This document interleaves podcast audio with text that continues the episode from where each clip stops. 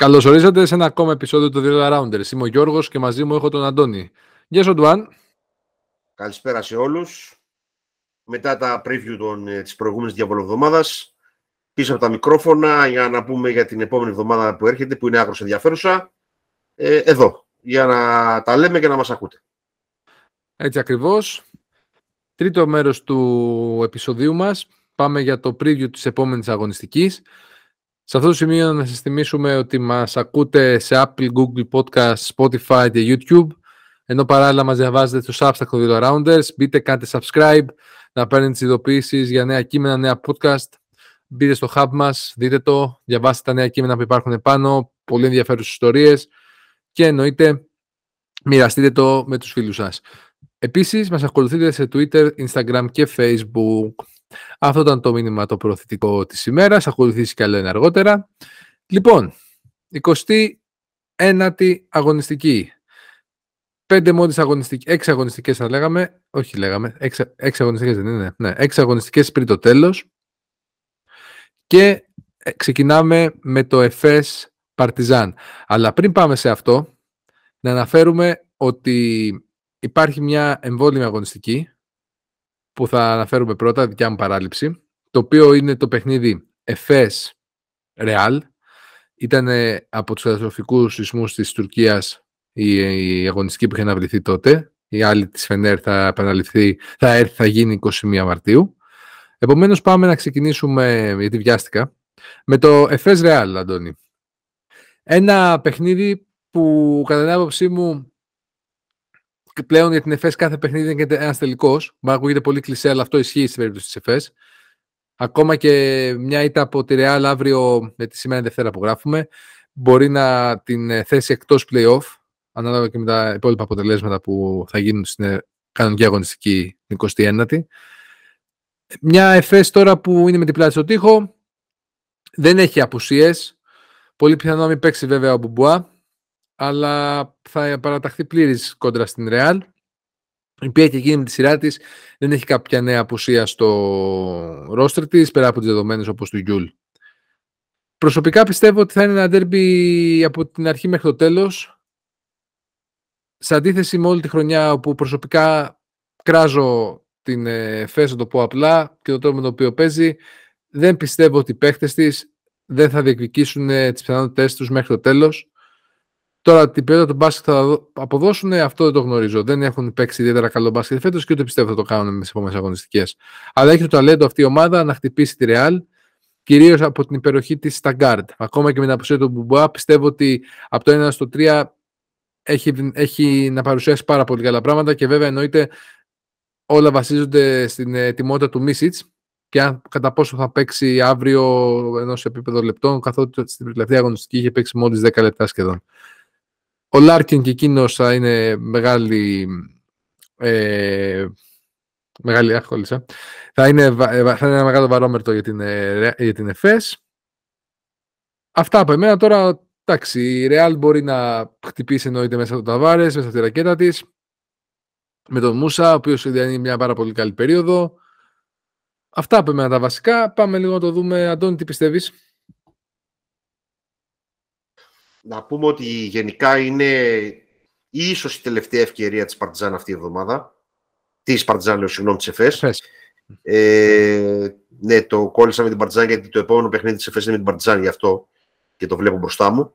Ε, έχει δύο μάτς στην έδρα της. Το ένα είναι αυτό με τη Real και το άλλο με την Παρτιζάν. Αν πάρει αυτά τα δύο παιχνίδια, ε, back to back, ξαναμπαίνει πολύ δυνατά στην ε, διεκδίκηση της οκτάδας. Ε, αν ε, χάσει ένα από τα δύο, θα τραβήξει λίγο το πανηγύρι με σχετικά όμως μειωμένες πιθανότητες και αν χάσει και τα δύο, νομίζω ότι πλέον αποχαιρετά το, ε, το όνειρο της οχτάδας. Ε, στο παιχνίδι με τη Real είναι ένα χαρακτηριστικό παιχνίδι guards versus bigs ε, η Real ε, είναι, έχει πληθώρα παιχτών από το 3 έως το 5 συν ε, του τον Μούσα που παίζει στο 2 ε, και το Σέρχιο με τον ε, Γκος και από την άλλη μεριά Η ΕΦΕΣ στα βαριά της όπλα είναι ο Μίσιτς, Λάρκιν και ο Κλάιμπερν. Είναι πάρα πολύ σημαντικό το πώς θα μπορέσει να ανταπεξέλθει στην άμυνα ο Εμπαγέ και ο Ζίζιτς απέναντι στους ψηλούς της ε, Ρεάλ. Όπως επίσης ε, σε τι κατάσταση θα βρίσκεται ο Κλάιμπερν γενικότερα. Ε, ο Κλάιμπερν φέτος εξακολουθεί να είναι ίσως ο καλύτερος παίκτης της διοργάνωσης για μένα αλλά το shot selection και γενικά οι αποφάσεις που παίρνει κατά τη διάρκεια του παιχνιδιού είναι πολύ συζητήσιμες. Ε, πάρα πάρα πολύ, ε, πάρα πολύ άιζο, ε, πάρα πολύ step back τρίποντο, το οποίο θα έλεγα ότι δεν είναι και το δυνατό του σημείο σαν παίχτης. Ε, θα περίμενα ε, να πάρει κάποια παραπάνω, να στήσει κάποια παραπάνω screen, να επιλέξει κάποια περισσότερα mid-range, περισσότερο με πλάτη στο καλάθι, να κάνει κάποια άλλα πράγματα. Εδώ βέβαια αποδεικνύεται και περίτρανα ότι οι, προ... οι παίχτες ε, έκαναν τόσο καιρό μάγκα τον Αταμάν και όχι το ανάποδο. Ε, βλέπεις ότι λείπουν, λείπει το σχέδιο πίσω από το παιχνίδι της ΕΦΕΣ. Ε, δηλαδή πλην του, του Άιζο δεν βλέπουμε κάτι διαφορετικό. Ε, πολύ, πολύ λίγη χρήση της πάσας, ε, πολύ λίγα kick-out. Ε, η μπάλα δεν περνάει καθόλου μέσα στη ρακέτα. Η μπάλα δεν περνάει καθόλου μέσα από τη ρακέτα. Ε, έχω ξαναπεί πολλές φορές ότι το, το τρίο Ζίζιτς, Πλάις και Ντάστον με τον Ντάστον να είναι καθαρά μόνο ηλικιακό το θέμα είναι μια πολύ μέτρια επιλογή τριάδας η οποία για μένα δεν κολλάει μεταξύ της. Δεν είναι λειτουργική. Δεν είναι λειτουργική. Ναι, δεν είναι λειτουργική. Ε, ο Ζίζιτς ε, έχει θέματα και πίσω και μπρος. Γενικά δεν με, δεν με ενθουσιάσει ποτέ ο Ζίζιτς εμένα σαν παίχτης. Χωρίς να λέω ότι είναι κακός παίχτης, δεν, δεν νομίζω ότι μπορεί να κάνει κάτι πολύ καλά ο Ζίζιτς. Αυτό είναι το πρόβλημά μου με τον Ζίζιτς. Ε, κάνει αρκετά πραγματάκια καλά, αλλά όχι κάτι το οποίο να πεις «Α, θα τον διαλέξω για αυτόν». Τέλος πάντων, για μένα εξακολουθεί να έχει το προβάδισμα η Real. Ε, είναι συνολικά καλύτερη ομάδα. Ε, το δείχνει άλλωστε και το, και το ρεκόρ της. Ε, αν δεν δούμε urgency και σε αυτή την εβδομάδα από την ΕΦΕΣ, νομίζω ότι είναι τελειωμένη ιστορία. Ε, δεν σε, μέχρι τώρα η εικόνα της ΕΦΕΣ μέχρι τώρα δεν σου δίνει την, ε, τη σιγουριά να πεις ότι α, α, αυτά τα δύο παιχνίδια θα τα πάρει σίγουρα. Δεν στο, δεν στο δίνει αυτή τη, ναι. τη σιγουριά. Συν ότι η Real έχει αρκετά όπλα μέσα στη ρακέτα να, να εμποδίσει το, το, το παιχνίδι της, της ΕΦΕΣ. Σίγουρα το πώς θα μαρκάρει η Real και με ποιους τους Mrs. Larkin είναι ένα πρόβλημα. Δεν και έχει... Και εντάξει, τον Κλάιμπερν τουλάχιστον ε, σαν σώματα, σαν ε, αθλητικότητα υπάρχει διάφορος να του ρίξει επάνω του να τον κουράσει τουλάχιστον. Δεν ξέρω αν θα τον περιορίσει. Αλλά δεν έχει κάποιον αμυντικό καρτ η Real για να πεις ότι θα δημιουργήσει προβλήματα στην, ε, στην ΕΦΕ στην περιφέρεια. Είναι ότι δεν είναι και σε τίποτα φοβερή κατάσταση και ο Μίστης και ο Λάρκιν αυτή την περίοδο που σε κάνει λίγο πιο διστακτικό. Γιατί έχει πρόβλημα εκτός από ποσότητα σε γκάρντι Real έχει πρόβλημα και σε αυτό το κομμάτι. Δηλαδή τα γκάρτ που έχει δεν είναι ιδιαίτερα καλά στην άμυνα. Ούτε ο, ο Ροντρίγκεθ, ούτε ο Γκος, ούτε όταν παίζει ο Γιούλ. Είναι πολύ μέτριοι πούμε... κακοί αμυντικά παίχτες.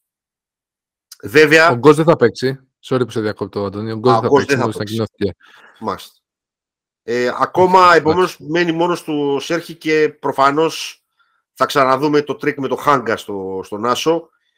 Αλλάζει λίγο τα πράγματα αυτή η πληροφορία. Ε, την κάνει ακόμα πιο thin τη Real στην περιφέρεια. Ε, θα είναι, πιστεύω, ντέρμπι και δίνω ένα ελαφρύ προβάδισμα συνολικά γιατί στη Real λόγω της ε, παρουσίας της μέχρι τώρα στη διοργάνωση αλλά δεν λέει κάτι αυτό. Ε, θέλω να δω το, όπως είπα και προηγουμένως, το urgency της ΕΦΕΣ. Αυτά.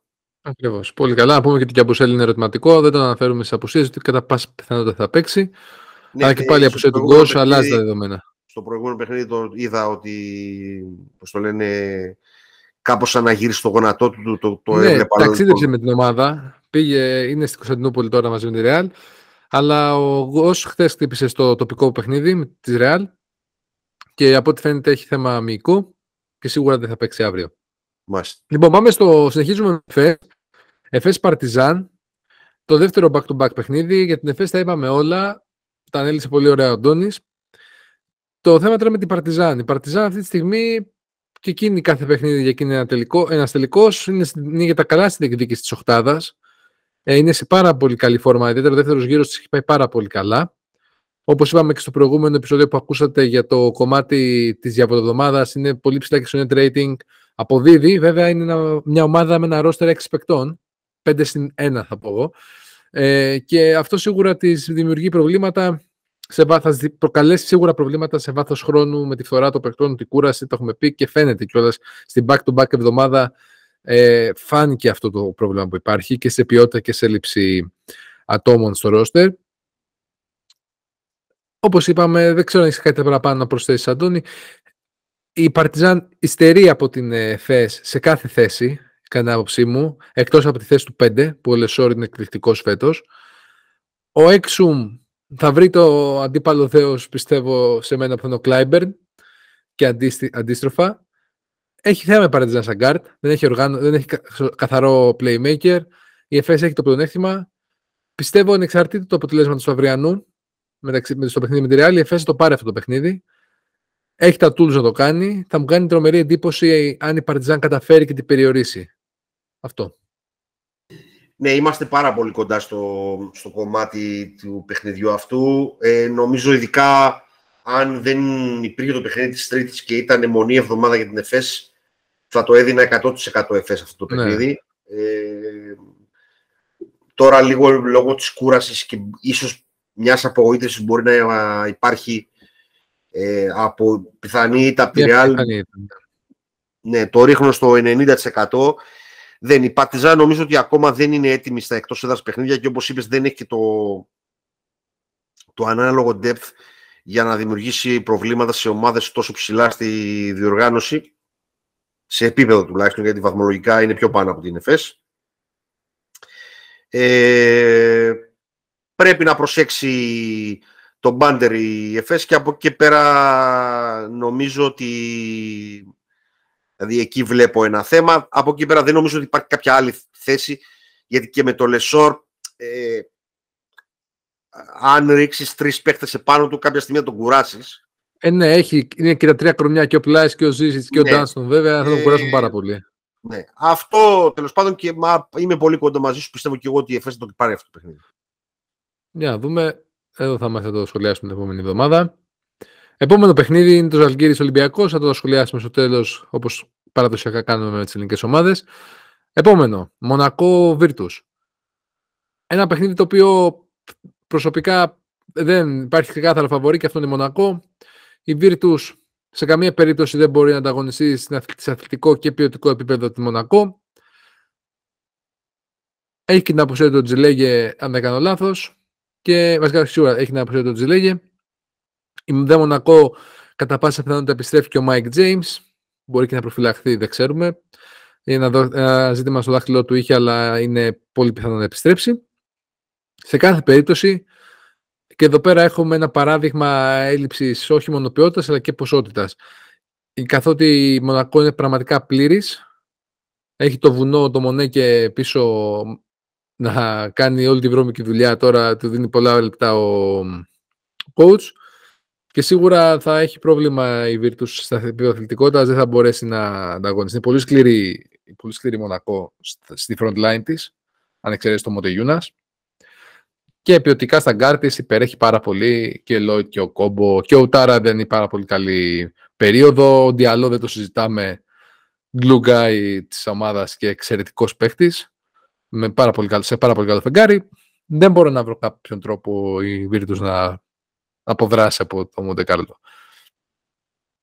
Αντώνη, τι λες; Ε, χωρίς να μακρηγορήσουμε πολύ εδώ, ε, συμφωνώ απόλυτα μαζί σου. Το μόνο το οποίο θέλω να... και δυστυχώς είναι και πάνω στον Ολυμπιακό αυτό το παιχνίδι, θα πρέπει να κάτσω να το δω σε επανάληψη. ναι, ναι, ε, 8 ώρα και τα δύο. Ναι, θέλω να, να δω πώς θα συνεχιστεί αυτό το, το πείραμα Μονέ και Χολ, ε, πώς το λειτουργεί ο coach Μπράντοβιτς. Ε, όσον αφορά την εξέλιξη του παιχνιδιού, συμφωνώ απόλυτα μαζί σου, είναι πιο αθλητική, μπορεί να... Φέτος έχει τη δυνατότητα να παίξει εξαθλητική άμυνα η Μονακό. Τη θεωρώ λιγότερο λειτουργική στην επίθεση σε σχέση με πέρσι, αλλά πολύ καλύτερη αμυντικά σε σχέση με πέρσι σαν ομάδα. Ε, για τη Virtus το έχουμε πει αρκετές φορές. Είναι μια ομάδα η οποία δεν έχει για μένα ξεκάθαρη ταυτότητα. Είναι ένα αρρώστιο το οποίο έχει παίχτες σε μεγάλη ηλικία, οι οποίοι στην άμυνα προσπαθούν να κλέψουν. Ε, το half measures που λένε στην Αμερική. Ε, δεν υπάρχει τρόπος νομίζω να πρέπει, θα είναι τρομερή έκπληξη να μπορέσει να αποφύγει την ήττα η Virtus. Αυτά. Και εγώ αυτό πιστεύω. Οπότε πάμε στο επόμενο παιχνίδι, το οποίο είναι Maccabi δηλαδή Μπασκόνια. Πραγματικά ένα από τα πιο ενδιαφέροντα παιχνίδια της ε, συγκεκριμένης αγωνιστικής. Ένα παιχνίδι οχτάδας. Η πολύ φορμαρισμένη Μακάμπη πάει να κοντράρει τη Βασκόνια με στην έδρα της. Εδώ πέρα έχουμε τα εξής δεδομένα, πιστεύω. Έχουμε μια ομάδα που είναι ασταθής, που είναι η Βασκόνια, και μια ομάδα που αν δεν τραβήξει ο Λορέτζο Μπράουν, βασίζεται στο Wade Baldwin, όπως έχουμε πει εδώ πέρα, οι αποφάσεις που παίρνει ο Wade στο, στη τελευταία λεπτά και όλα και μέσα στο παιχνίδι μπορεί να κοστίσει το παιχνίδι στην ε, Μακάμπη. Ωστόσο, εδώ είναι για μένα δύο τα σημεία τα οποία δεν μπορεί να κοντράρει η Μπασκόνια τη Μακάμπη. Το ένα είναι η σκληράδα. Πιστεύω είναι πολύ πιο πλήρες και πιο δυναμικό το ρόστερ της Μακάμπη σε επίπεδο αθλητικότητας. Και δεύτερον, ε, η αστάθεια της Μπασκόνιας εκτός έδρας δεν με πείθει ότι μπορεί να πάει να διεκδικήσει τη νίκη στη Μακάμπη. Πρέπει όμως για να φτάσει στη νίκη Μακάμπη να περιορίσει τον Ντάριο Τόμσον, ο οποίος πραγματικά σε κάθε παιχνίδι είναι από άλλο πλανήτη. Κάνει τα double-double πάρα πολύ εύκολα. Σκοράρει, πασάρει, μαζεύει rebound. Κάνει... Είναι εξαιρετικός. Ε, σε αυτό το παιχνίδι ο Χάουαρντ δεν πιστεύω ότι θα βρει εύκολα χώρους. Μακάμπι και με τον Baldwin μπορεί να περιορίσουν πάρα πολύ και με τους υπόλοιπους παίκτες από το 3 και κάτω. Η ψηλή τώρα της, ε, της ε, Μπασκόνια που έχουν και το σούτ όπως είναι ο Κοστέλο και ο Κότσαρα από μέσα δεν πιστεύω ότι μπορούν να αντιμετωπίσουν τους αντίστοιχους ψηλούς της Μακάμπι. Μπορούν να τους ακολουθήσουν ψηλά. Ακόμα και ο Σόρκιν που είναι αρκετά ψηλός παίχτης έχει πιστεύω το μυαλό και να τους διαχειριστεί και να παίξει και να εκμεταλλευτεί, τους εκμεταλλευτεί, τους εκμεταλλευτεί τόσο μπροστά όσο και πίσω. Δεν νομίζω ότι εδώ πέρα θα αντιμετωπίσει κάποιο πρόβλημα με Μακάμπι. Πιστεύω ότι θα το πάρει το παιχνίδι. Θα μου κάνει μεγάλη έκπληξη να φέρει διπλό η Μπασκόνια. Ε, Όντως είναι το πιο, ένα από τα πιο διάφορα παιχνίδια στην αγωνιστική αυτή. Ε, δύο ομάδες που θα παλέψουν μέχρι τέλος για την οκτάδα.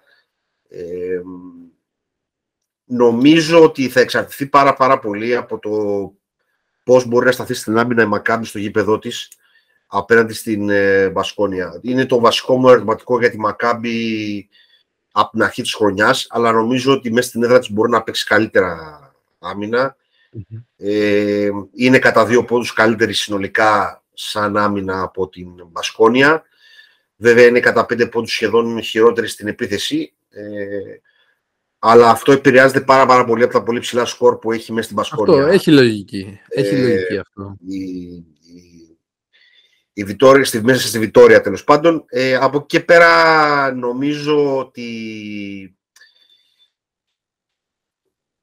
από τη μία πλευρά αν θα βρεθούν ενδιάμεσοι παίχτες για την, ε, για τη Μακάμπη Δηλαδή, εκτός από την τριάδα Λορέντζο Μπράουν, Baldwin και τον Μπαρτολομέο, όπου είναι μια καλή τριάδα γκαρντ, ε, έχω τρομερή εκτίμηση στον Μπαρτολομέο συνολικά για κάποιους που, με, που λένε ότι δεν συμπαθούν τους κοντούς. Είναι από τους κοντούς που συμπαθώ λοιπόν. Είναι μόλις ένα 83.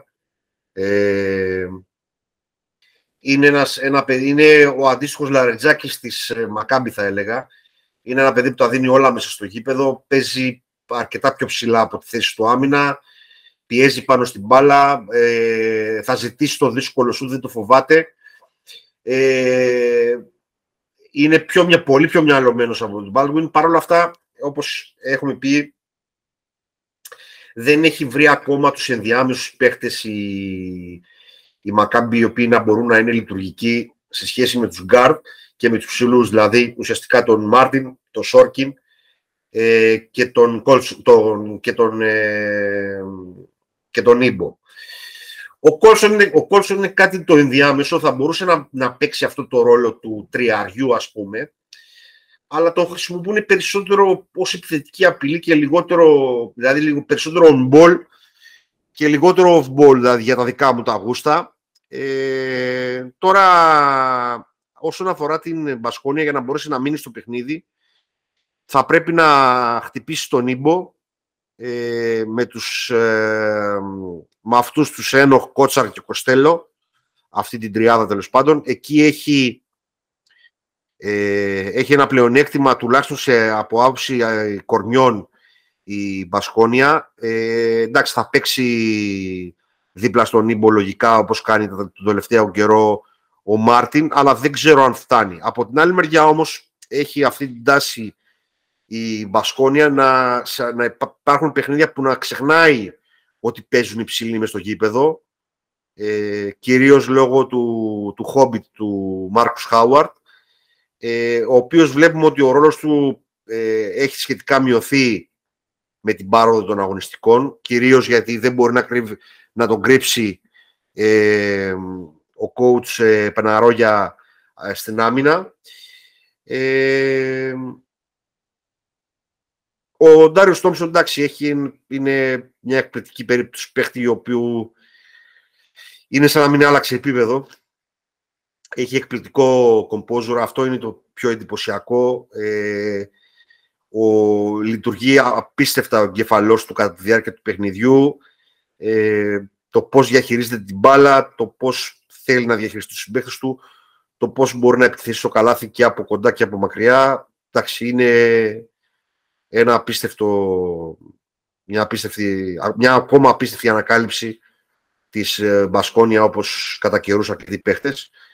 Σίγουρα το πιο ενδιαφέρον παιχνίδι και δίνω ένα, ένα ελαφρύ προβάδισμα στη Μακάμπη λόγω της έδρας και γενικά όλο αυτό που παίρνει από την έδρα της, ότι αυξάνεται η έντασή της, ότι παίζει καλύτερη άμυνα. Ε, και από την ε, δεν Μπασκόνια, αν δεν σφίξει και λίγο η άμυνά της, δεν μπορεί να κάνει πολλά πράγματα μόνο με την επίθεση και ειδικά εκτός έδρας. Αυτά. Νομίζω πιο, πολύ, πιο ωραία ανάλυση και πιο εμπεριστατωμένη θα μπορούσε να κάνει κάποιος άλλος στο συγκεκριμένο παιχνίδι. Εγώ αρκέστηκα σε πολύ βασικά πράγματα, αλλά νομίζω θα συμφωνήσω σε όλα όσα είπες. Και εντάξει, βέβαια πιστεύω θα το πάρει πιο εύκολα λίγο Μακάμπι. Να δούμε. Επόμενο παιχνίδι, Βαλένθια Φενέρ. Πάλι ένα παιχνίδι το οποίο έχει ξεκάθαρο φαβορή και αυτό είναι η Φενέρ, η οποία προέρχεται από μια, ε, μια μεγάλη νίκη με την Παρσελόνα με συνέντρα της. Προσπαθεί να βάλει στο ρόσερ της το Τάιλερ Ντόρση.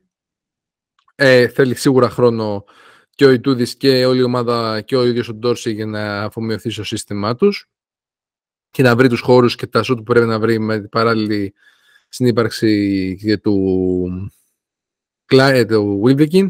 Ωστόσο, όπως αναφέραμε και στα προηγούμενα δύο parts που κάναμε το preview, το review της διαβολοβδομάδας. Ο Ντουσόν Πιέρ χάνει ένα μήνα περίπου από τις αγωνιστικές υποχρεώσεις της ε, Φενέρ και αυτό σίγουρα της προκαλεί κάποιο πρόβλημα. Θα δώσει παραπάνω λεπτά αυτή η απουσία στα γκαρντ αλλά σίγουρα χάνει ένα σημαντικό παίχτη, το οποίο βέβαια δεν πιστεύω ότι την επηρεάσει το παιχνίδι με τη Βαλένθια. Η Φενέρ, πέρα από την υπερτερεί σε πολλούς παράγοντες έναντι της Βαλένθια, μπορεί να την κερδίσει μέσα στην ε, Ισπανία αρκεί βέβαια να κατεβάσει τον ρυθμό και να παίξει όσο γίνεται πιο μυαλωμένα, να βάλει την μπάλα μέσα στη ρακέτα, έτσι ώστε να μπορέσει να τους στείλει, γιατί μόνο με τον Ντούμπλιεβιτς και τον ε, Ριβέρο δεν νομίζω ότι... Ο Κάλι Αλεξάνδρ παίζει, Αντώνη. είναι τραυματίας. Γιατί νομίζω δεν έχω δει κάτι. Έχει επιστρέψει, δεν κάνω λάθος. Ε, όχι, την προηγούμενη αγωνιστική νομίζω δεν έπαιξε. Ε, μεγάλο τον μπερδεύω. Ναι, δεν έπαιξε, λες. Ε. Δεν έπαιξε την προηγούμενη αγωνιστική. Από ό,τι θυμάμαι δεν έπαιξε. Δεν έπαιξε. Το... Ναι, δεν έπαιξε. Αυτό δεν έπαιξε. Αλλά δεν τον βλέπω στα. Δεν νομίζω να επιστρέφει κιόλας. Αλλά επομένως με τον Ριβέρο και τον ε, Ντούμπλεβιτ δεν πιστεύω ότι θα αντιμετωπίσει πρόβλημα η Φενέρ. Θα περάσει την μπαλά μέσα, θα ανοίξουν οι χώροι έξω οι Wilbekin και Ντόρση και το BL θα πάρει παραπάνω λεπτά σε αυτό το παιχνίδι, πιστεύω. Δεν, δεν, δεν, δεν μπορεί, πιστεύω, η, η Βαλένθη να κερδίσει αυτή τη Φενέρ. Δεν έχει το, το, το ποιότητα να το κάνει αυτό. Εσύ, Αντώνη, τι πιστεύεις; Δεν ξέρω ναι, ε, είναι και εγώ πιστεύω το ίδιο πράγμα. Ε, κατά κύριο λόγο πιστεύω ότι δεν, δεν μπορεί να παίξει άμυνα η Βαλένθια. Είναι πολύ soft στην άμυνα της. Ε, από την άλλη μεριά πρέπει να την παίξεις άμυνα για να το πάρεις στο παιχνίδι σχετικά εύκολα. Γιατί αλλιώς ε,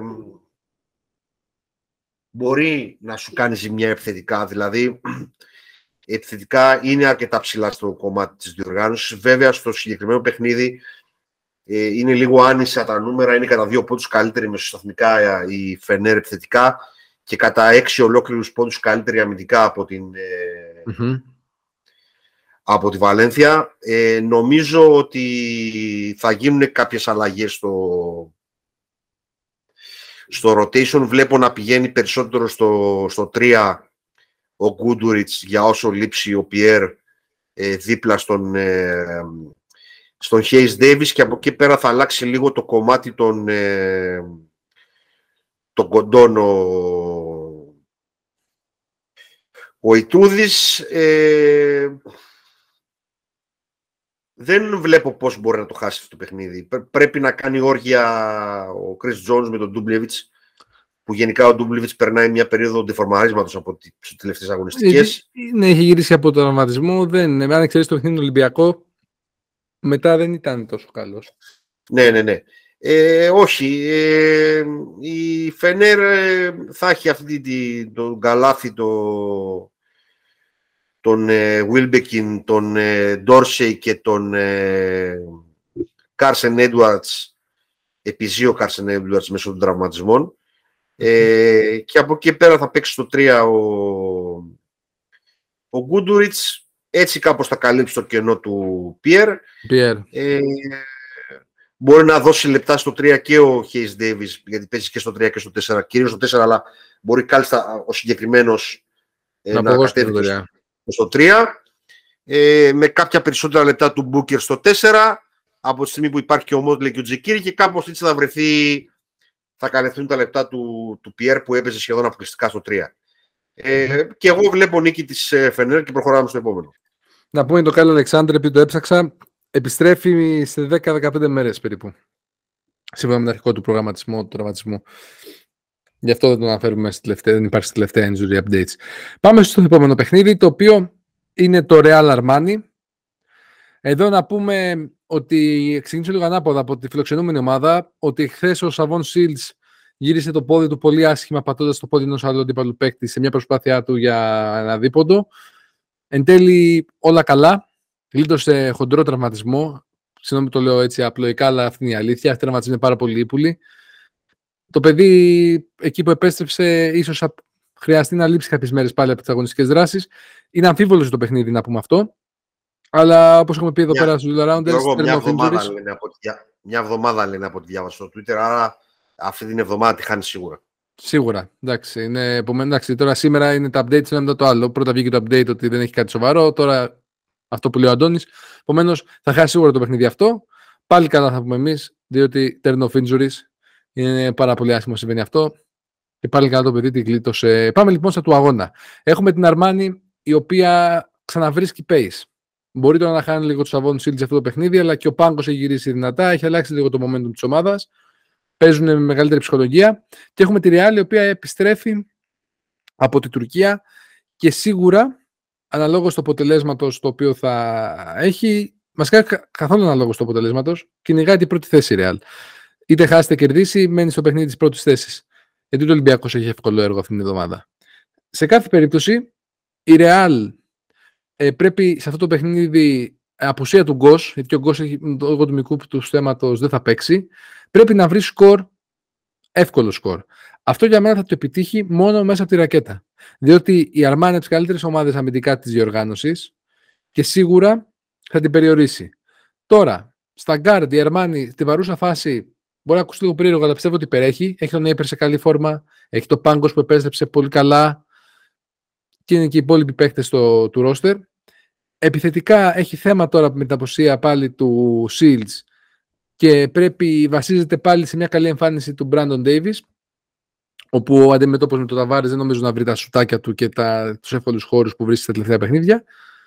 Εντάξει, ξεκάθαρο φαβορή Real. Δεν πιστεύω ότι πάλι δεν έχω, μέχρι στιγμής τους παρατηρήσει, δεν έχω πάει με κανένα outsider. Ε. Δεν πιστεύω ότι θα διεκδικήσει την νική Αρμάνη. Εδώ αν δεν υπήρχε το ταξίδι στην Τουρκία ε, θα μου ήταν πιο εύκολο ναι, και αν δεν υπήρχε ο τραυματισμός του Γκος βέβαια. Ε, θα ξαναπάρει πίσω τα λεπτά που έχασε τις προηγούμενες αγωνιστικές ο Καμπαρό για να καλύψει το κενό του Σίλτς γιατί είχε μειωθεί πολύ ο χρόνος του Καμπαρό ε, λόγω της, ε, και του Σίλτς και του Πάγκος. Ε, πρέπει να δώσει πολύ μεγάλη βαρύτητα η Real στην ε, περιφερειακή άμυνα και στον Νάπιερ και στον Πάγκος και στον Μπάρον που είναι τρεις παίκτες οι οποίοι είναι πάρα πάρα πολύ επικίνδυνοι. Ε, από εκεί πέρα όμως είναι πολύ thin στις υπόλοιπες θέσεις η, η Αρμάνη και στο 5 δηλαδή δεν νομίζω ότι μπορεί κάπως να βγει αυτό το, αυτά τα ματσαρίσματα και στο 3-4 δεν βλέπω ε, δυνατότητα να... Είναι ένα άλλο κλασικό παιχνίδι της Real Guards vs. Bigs. Ε, είναι πιο κλειστό από ό,τι θα ήταν, αλλά βλέπω και εγώ νίκη της, ε, της Real.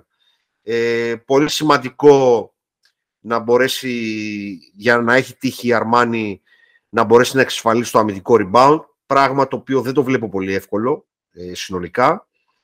Ε, για να δούμε. Αυτά. Αυτό. Επόμενο παιχνίδι είναι το Βιλερμπάν Παναθηναϊκός. Πάμε στο τέλος, είπαμε αυτά. Μπάγκερ Άλμπα. Εντάξει. Είναι ένα παιχνίδι το οποίο δεν πρόκειται ποτέ να κάτσω να δω highlights από το παιχνίδι. Το, Αμερικα... το γερμανικό derby. Εντάξει, δεν... Είναι, η Bayern έχει πολλές απουσίες. Η Alba, εντάξει, είναι η γνωστή Alba, θα μπει μέσα να παίξει το ρυθμό της χαροπά, παλεύουμε για την αγάπη του παιχνιδιού. Δεν νομίζω ότι θα έχουμε. Δεν, δεν ξέρω. Είναι από τα παιχνίδια τα οποία δεν μπορώ να σχολιάσω. Εντάξει, θεωρητικά η δε... Πιστεύω ότι μπορεί να το πάρει άλλο. Η δεύτερη, ναι, η δεύτερη μέρα, λίγο η Παρασκευή. Είναι λίγο αδιάφορη. Έχει δύο παιχνίδια μόνο. Είναι λίγο αδιάφορη. Δεν ξέρω πάλι πώς τα μοιράσανε τις τα μάτς. Δεν μπορώ να καταλάβω τι σχεδιασμό κάνει αυτή η Ευρωλίγκα. Είναι και τα δύο ε, διάφορα γέ... παιχνίδια. Είναι τρομερό. Γέμισε, γέμισε τόσα πολύ ωραία παιχνίδια την πρώτη αγωνιστική ε, και άφησε τόσο αδιάφορη την Παρασκευή. Δεν, δεν, δεν μπορώ να το καταλάβω το κομμάτι το πώς θα κανονίζονται αυτά τα πράγματα. Έχει δώσει προφανώς υπερβολικό, υπερβολική ελευθερία στους TV providers και το δικό της ε, scheduling είναι πάρα πολύ, ναι. πάρα πολύ μέτριο. Ε, και μάλιστα και αφού έχει, έχει αφήσει μόνο δύο παιχνίδια την Παρασκευή τέλος πάντων, είναι το εκπληκτικό ότι και να θέλει κάποιος να τα δει, είναι την ίδια ώρα. Είναι μόνο δύο και είναι και τα δύο την ίδια ώρα. Δηλαδή τώρα αυτό το πράγμα. Δηλαδή αν έβαζες τον Μπάγκερ ε, με την Άλμπα στις 7.30 όχι θα το βλέπει κανείς, αλλά λέμε τώρα ρε παιδί μου. Κάποιος ο οποίος μπορεί να θέλει για, όπως, για, όπως εμείς για λόγους το οτιδήποτε. Ε, δεν, δεν, δεν μπορώ να καταλάβω. Τέλος πάντων. Έστω, εντάξει, είναι, δώσω... είναι μεγάλη κουβέντα, αλλά έχεις δίκιο. Δεν θα δώσω ένα μικρό προβάδισμα στην Bayer, κυρίως για. επειδή συμπαθώ τον Τριπτιέρη, όχι τίποτα άλλο. Αυτό. Ε, και γιατί αρνούμε, αρνούμε να σχολιάσω τη, την Άλμπα. Αυτά, τίποτα άλλο. Αρνούμε κι εγώ. Είναι ένα παιχνίδι το οποίο πραγματικά είναι τρομερά διάφορο. Πάμε λοιπόν στο επόμενο παιχνίδι της, και δεύτερο και τελευταίο εκείνη τη ημέρας. Το Μπαρσελόνα Ερυθρός. Εντάξει, ούτε εδώ έχουμε μεγάλη ανάλυση να κάνουμε. ε, ο coach Σάρας πρέπει να και μετά το 0 στα 2 στη διαβολοβδομάδα, έτσι όπως τα έχασε και τα δύο παιχνίδια, κυρίως το δεύτερο θα πω εγώ, αλλά και το πρώτο, παρομοιότυπα τα έχασε, με ένα πολύ καλό πρώτο ημίχρονο και μετά το χάος. Πρέπει να πάρει την νίκη αυτή, να, να παραμείνει σε, στην τριάδα, διότι πλέον το πλησιάζει και η Φενέρ. Δεν νομίζω βέβαια να χάσει, δεν τίθεται θέμα να χάσει την τετράδα, καθότι με τη Μονακό είναι, έχει το πλεονέκτημα, στο, είναι στο 2-0. Αλλά σίγουρα το 3-4 θα παίξει ρόλο στο, στην τελική βαθμολογία, να δούμε λίγο με ποιο θα πέσει στα play-off. Αλλά πρέπει να πάρει αυτή τη νίκη. Ο Ερυθρός είναι εγκλωβισμένος, έχουμε πει, στο, στη δομή αυτή του ρόστερ, την περίεργη με τα πολλά γκαρντ και με την τρομερή ένδεια στους ψηλούς. Ε, η λογική λέει ότι αν η Μπαρσελόνα παίξει το μπάσκετ το οποίο παίζει, απλά και όμορφα θα φτάσει εύκολα στην νίκη. Θα μου κάνει τρομερή εντύπωση. Πρέπει να το έχω πει αυτό τρομερή εντύπωση σε αυτό το podcast 15.000 φορές. Να κερδίσει ο Ερυθρός. Η μόνη περίπτωση που πιστεύω να υπάρχει για να κοντάρει ο Ερυθρός στην ε, Μπαρσελόνα είναι να παίξει πολύ καλή άμυνα που έπαιξε με την ΕΦΕΣ στο πρώτο παιχνίδι της διαβολοβδομάδας και επίσης να έχει πολύ υψηλό ποσοστό ευστοχίας. Αυτά τα κλασικά του Ερυθρού όταν κερδίζει γύρω στο 50% που φτάνει. Και ο Καμπάτσο να κάνει όρια όπως έκανε με την ΕΦΕΣ. Είναι πολλά τα αν επομένως, πολλές οι παράμετροι. Επομένως, ε, διακρίνω εύκολη νίκη την Παρσελώνα νίκη της Μπαρτσελώνα με παράλληλα πολύ καλή βάση του Καμπάτσο θα πω εγώ. Ε, μπορεί, ναι, είναι τα κίνητρα αυτά τώρα. Τα θα, γίνουν και τα, θα, γίνουν, θα γίνουν και τα δύο, αλλά δεν είναι, είναι, είναι μετά από τις, μετά από τις, ναι, και είναι και πολύ καλύτερο το ρόστι της Μπαρτσελώνα, αλλά και μετά από τις δύο συνεχόμενες ήττες ε, θα αντιδράσει η Μπαρτσελώνα και θα το πάρει αυτό το παιχνίδι. Αυτά τα παιχνίδια συνήθως τα παίρνει και σχετικά εύκολα. Αυτά. Αυτό. Πάμε λοιπόν στο πρώτο παιχνίδι των αιωνίων. Σε αυτό το σημείο να σας πούμε ότι στα podcast μας, στο Spotify για όσους μας ακούτε, στο YouTube έχετε την, την δυνατότητα με τα σχόλια. Υπάρχει Q&A όπου σας ρωτάμε πώς σας φάνηκε το επεισόδιο. Μπείτε μέσα, χρήστε στο Spotify, γράψτε πώς σας φάνηκε το επεισόδιο. Δεν έχουμε κανένα, μα κανένα θέμα να μας πείτε, παιδιά, αυτό που ακούσαμε ήταν μια βλακεία, φτιάξτε αυτό, κάντε εκείνο. Εννοείται πως αν θέλετε να πείτε ένα καλό λόγο, πείτε το. Εμείς θέλουμε το feedback σας. Επομένως, το κράτησα για, την, ε, για αυτό το σημείο του podcast τη συγκεκριμένη ανακοίνωση. Θα τα βρείτε όλα κάτω-κάτω από το κάθε επεισόδιο, μετά το description. Πάμε λοιπόν. Βιλερμπάν Παναθηναϊκός. Εδώ πέρα έχουμε δύο ομάδες που έχουν δύο κοινά. Δεν βάζουν τους νέους παίκτες τους. Και οι δύο ομάδες είναι εκτός οποιασδήποτε συζήτησης για οποιαδήποτε διεκδίκηση. Η δε Βιλερμπάν έχει τον Πόντς, έχει τον Ρισασέ, ο Παναθηναϊκός έχει τον Ματζούκα. Δεν θα πω τον Σαμοντούροφ, είναι πολύ μικρός ακόμα, αλλά γιατί δεν υπάρχει αυτό το 5 λεπτά. Εδώ πέρα δεν, αδιάφορο παιχνίδι για αυτό, δεν θα κάτσω το δω. Να πω την αλήθεια. Και όχι επειδή είμαι Παναθυναϊκό, αλλά μπασκετικά δεν μου προξενεί το ενδιαφέρον. Βέβαια αυτή η μέρα είναι εντελώς χάλι μαύρο, αλλά θα προσ... ε, έχει όχι, όχι είναι της πέμπτης παιχνίδι αυτό. Αλλά δεν, δεν ξέρω, Αντώνη. Δεν νομίζω ότι έχουμε να πούμε πολλά πράγματα. Ο Παναθυναϊκό ψάχνει το coach Σερέλη λίγο να βρει να βρει κάποια πατήματα ενώπιση των ελληνικών playoff και κάποιες ε, νέε σταθερές στο ρόστρ του. Με χωρίς του Wayne Bacon να πούμε, που είναι coach decision προηγούμενη αγωνιστική να μην παίξει. Τώρα επανέλθει στο ελληνικό πρωτάθλημα, λογικά θα επανέλθει στο παιχνίδι στο Βιλερμπάν. Στο Βιλερμπάν, λέω στη Λιόν. Ε, αυτά. Δεν έχω να πω κάτι. Εσύ, Αντώνη, θα το δεις για τον Πόνς και τους λοιπούς αγαπημένους σου, Μάθιους κλπ. Ε, δεν ξέρω αν θα το δω. Πάντως ε, είναι, παίζει ο 17ος με το 16ο της βαθμολογίας. Δύο ομάδες που έχουν μείνει πάρα πολύ νωρίς μακριά από τους ε, στόχους τους. Θα έπρεπε από κάποια στιγμή και μετά να είχαν βάλει διαφορετικούς στόχους όσον αφορά τη διοργάνωση. Αυτό που κάνουν δηλαδή στο NBA, να αποφασίσεις να παρκάρεις λίγο τους ε, veterans, να βάλεις μικρότερους παίχτες, να ξεδιαλύνεις ποιους θέλεις να κρατήσεις για την επόμενη σεζόν και ούτω καθεξής. Δηλαδή, αν ήταν ένα project αμερικάνικο, αυτό θα γινότανε. Ότι θέλω από αυτούς τους ξένους να κρατήσω αυτούς, άρα σε αυτούς θα δώσω χρόνο συμμετοχής ή τέλος πάντων να τεστάρω κάποια πράγματα. Ε, πεισματικά στην Ευρώπη δεν το κάνουν αυτό το πράγμα, διότι εντάξει, όπως και να το κάνουμε, έχει πολύ μεγάλη διαφορά η νίκη ήττα στην Ευρώπη από την νίκη ήττα στην Αμερική και γι' αυτό συμβαίνει αυτό το πράγμα. Εξακολουθούμε να παρακολουθούμε τον Μάθιους, τον Μπόνς και τον Ρισασέ όταν παίζει ο, οι, οι, δύο οι επόμενοι μετά τον Μάθιους, γιατί ο Μάθιους παίζει σταθερά.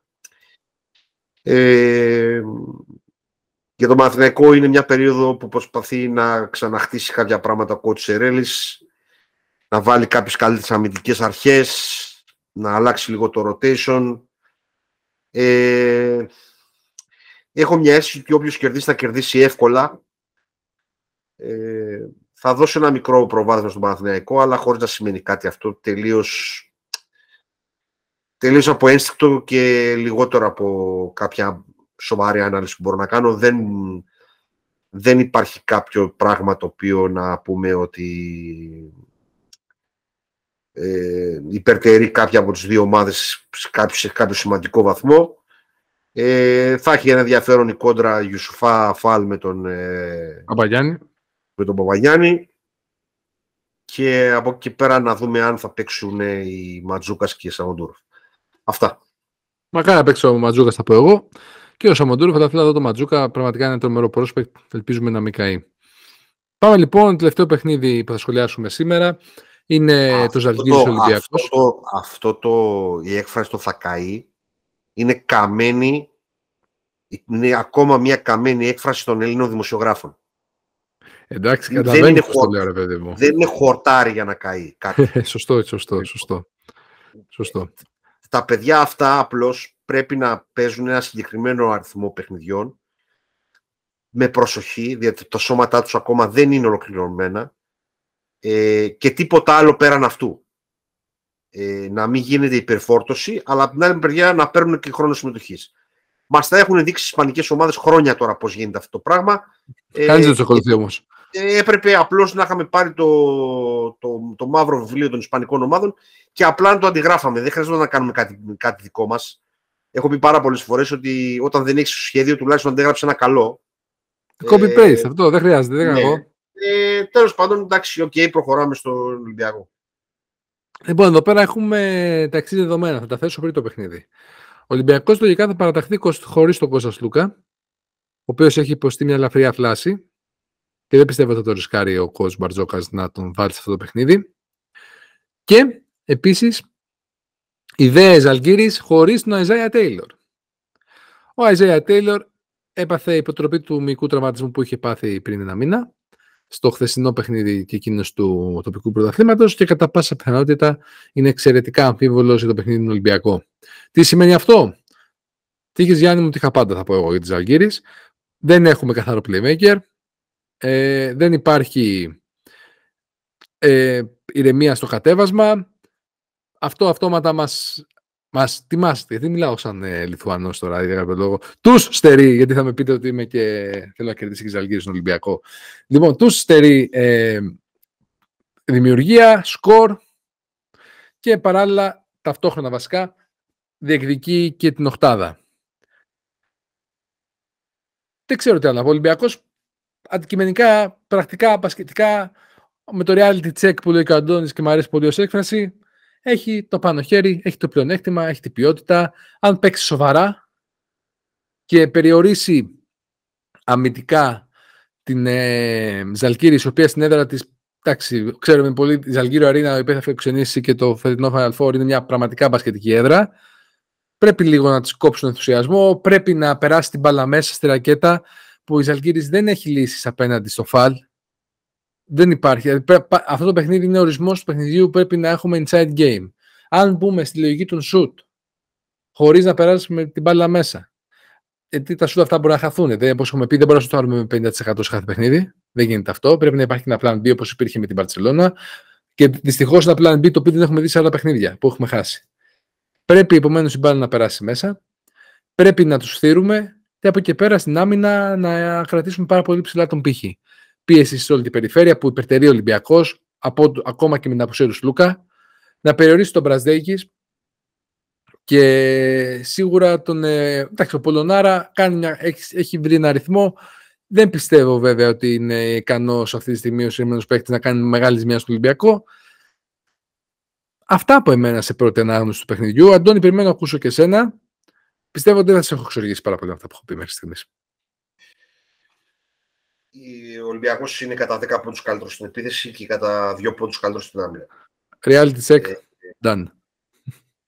Ε, επίσης, αν ισχύει αυτό και πιστεύω τις πηγές σου του Τέιλορ, μένει μόνο του ουσιαστικά ο Λεκαβίτσιους. Δεν νομίζω ότι υπάρχει κάποιος άλλος γκαρντ. Όχι, τραυματίστηκε επίσημα. Δεν έπαιξε, δεν έπαιξε το παιχνίδι κιόλας του Κυριακάτικου. OK, OK. Ε, πίεση πάνω στην μπάλα λοιπόν. Ε, προσοχή λίγο ε, στις αλλαγές γιατί ο Μπραζντέικις μπορεί και κατεβαίνει κοντά στο καλάθι. Ε, ενοχλεί λίγο ε, το κομμάτι των, ε, ε, το rebound γιατί το παιδί είναι 2-1 έχει τρία rebound όρο. Από εκεί πέρα δεν βλέπω κάτι το οποίο μπορώ να πω ότι υπάρχει δηλαδή είναι λίγο σκληρή στο 4 με το Σμίτς και τον Πολωνάρα αν θέλεις να πούμε ότι είμαστε λίγο... Το... Θέλει λίγο μια προσοχή από τον Βεζέκοφ και τον Πίτερ στο rebound, ε, στο πώς θα βάλουν το σώμα τους. Ε, τον Πολωνάρα δεν έχει και ιδιαίτερο inside game, δεν είναι κάποιος παίχτης να τον φοβάσαι. Ε, η καλή του χρονιά προ, προ, ήταν κυρίως από το μακριά. Ε, μια προσοχή και στον Κάβανο. Δεν, δεν, δεν υπάρχει κάποιος παίχτη ο οποίος μπορώ να πω ότι με, με φοβίζει από τη Ζαγκύρης και, και από τη στιγμή που μια σοβαρή άμυνα τέλος πάντων και θα βρούμε τρόπο να καλύψουμε το καιρό του Σλούκα. Ο οποίος βέβαια για να λέμε την αλήθεια γλυκαίνει πολύ το παιχνίδι του Ολυμπιακού με τον τρόπο που, που μπορεί και χειρίζεται τις επιθέσεις. Παρ' όλα αυτά νομίζω ότι ο Ολυμπιακός θα κερδίσει, θα κερδίσει και εύκολα ε, και θα βοηθήσει έτσι ώστε να, να μείνει αυτό το πράσινο συχαμερό πράγμα εκτός οκτάδας ε, και φέτος. Αυτό. Δεν έχω να, να πω πάρα πολλά πράγματα. Ε, σέβομαι πάρα πολύ τη Λιθουανική σχολή. Ε, είναι ίσως η μοναδική πραγματική μπασκετοχώρα στην Ευρώπη η Λιθουανία. Ε, Παρ' όλα αυτά αυτό είναι ένα πράσινο συχαμερό πράγμα. Επομένως, ε, θα κερδίσει και θα βοηθήσει έτσι ώστε να μείνει εκτός οκτάδας η, η Και πέραν της πλάκας τώρα αυτού εδώ πέρα, ε, εντάξει, δεν είναι παιχνίδι και δεν είναι ομάδα η οποία μπορεί να δυσκολέψει πραγματικά τον Ολυμπιακό αν ο Ολυμπιακός πιάσει έστω και το 80% της αποδόσης του. Αυτά. και με λιγότερο ποσοστό και με το 60% με 70% κερδίζει, απλά θέλει να παίξει. Πρέπει να παίξει. Τώρα, το θέμα του 60, του 60 δεν ξέρω στην Ευρωλίγκα. Για το 70 ίσως να το συζητήσουμε. Αλλά πιο Εντάξει, κάτω στην ναι. Ευρωλίγκα είναι λίγο επικίνδυνο να κατέβεις. Απλώς νομίζω. Όσο κατεβαίνεις, όσο γίνεται πιο επικίνδυνο. Ναι. Απλώς νομίζω ότι ο Ολυμπιακός έχει μπει σε ένα, σε ένα βλάκι. Ε, έχει πάρει τις αποφάσεις του. Ε, το τι θα κάνει μες στο γήπεδο. Καλός ή κακός αυτό είναι. Ε, Καλώς μας δείχνει η πορεία μέχρι τώρα. Ε, εκτός από τον Φαλ που είπες μπορεί να εκμεταλλευτούμε άριστα και τον, τον Νταρίκ Μπλακ ο οποίος είναι σε μια εξαιρετική κατάσταση ε, πώς το λένε εν αντιθέσει με τον Μπολομπόη ο οποίος είναι ίσως ο μοναδικός που φαίνεται checked out από την ομάδα ψυχολογικά κατά τη γνώμη μου. Και φυσιολογικό είναι κάπου. Δεν του έχει βγει το, το πάντρεμα ε, για τους χύψη ομεγαλόγους τώρα δεν είναι η ώρα να το αναλύσουμε αλλά πιο πολύ θέλω να σταθούμε ότι και τον Black μπορούμε να τον εκμεταλλευτούμε. Έχει την ποιότητα και τη δύναμη απέναντι στους ψηλούς των Λιθουανών ε, να τους ε, πληγώσει για να χρησιμοποιήσω και εγώ μια έκφραση δημοσιογραφική. Ε, πάντα σημαντική η παρουσία των Παπα-Νικολάου και Λαρετζάκη. Και ε, Μακίση θα πω εγώ. Πρέπει και ο Μακίση είναι πολύ ε, σημαντικό στο παιχνίδι. Διαχωρίζω τους πλάγιους με τους κάρτε εγώ. Α, όχι, εντάξει, ναι. Okay, του Νικολάου με τον Λαριτζάκη. Ε, ο Μακίσης θα είναι σίγουρα καλός γιατί ο Μακίσης είναι καλός παίχτη. Γι' αυτό. Αυτά. Πάρα πολύ ωραία. Αυτό ήταν ένα ακόμα επεισόδιο το οποίο έφτασε στο τέλος. Να πούμε σε αυτό το σημείο αγωνιστικούς χαιρετισμούς στον φίλο μας τον Κώστα, ο οποίος λόγω υποχρεώσεων δεν παρέστη στο συγκεκριμένο podcast. Παράλληλα, ακολουθήστε μας στα social media, Twitter, Facebook, Instagram. Ακούστε μας σε Google Podcast, podcast Spotify και YouTube. Αφήστε το σχολιάκι σας στο Spotify όσοι μας ακούτε από εκεί που είστε και περισσότεροι. Πείτε μας επειδή, ο Γιώργος, επειδή ο Γιώργος δεν γνωρίζει, ε, μαζί με την ε, βαθμολόγηση στο Apple Podcast έχει και εκεί δυνατότητα να αφήσει σχόλιο. Επομένως, όσοι, όσοι χρησιμοποιείτε την πλατφόρμα του iOS, κάντε το και εκεί. Ακριβώς. Φίλοι της Apple, φίλοι του Μήλου, μπείτε εκεί πέρα, κάντε τα rating σας, που έχετε ήδη κάνει κάποιοι. Οι υπόλοιποι που ντρέπεστε, κάντε το. Αυτά από εμάς. Ραντεβού την επόμενη εβδομάδα για θέματα EuroLeague. Θα επανέλθουμε να είστε συντονισμένοι για αυτήν την εβδομάδα. Θα έχουμε και άλλο podcast, αλλά όχι για EuroLeague. Έρχονται το NBA. Και εννοείται ότι υπάρχει μεγάλη πιθανότητα να απουσιάζω από αυτό, διότι ο KD τραυματίστηκε και εγώ δεν μπορώ να το αντέξω αυτό. Άλλο ένα επεισόδιο να με κράζουν οι δυο τους από την ε, λίμνη εκεί του Λος Λέει, λέει, λέει πάλι δικά του. Λέει πάλι, λέω δικά μου, λέω δικά μου. Βγήκε, να κλάψει για τον Μάικλ Μπρίτζες, το θυμήθηκε τώρα, βγήκε στο Twitter τώρα, να κλάψει για τον Θα τα πω, θα τα πω όταν έρθει η ώρα. Θα τα να πεις να με, να με Λοιπόν, γεια χαρά σε όλους, να είστε όλοι καλά.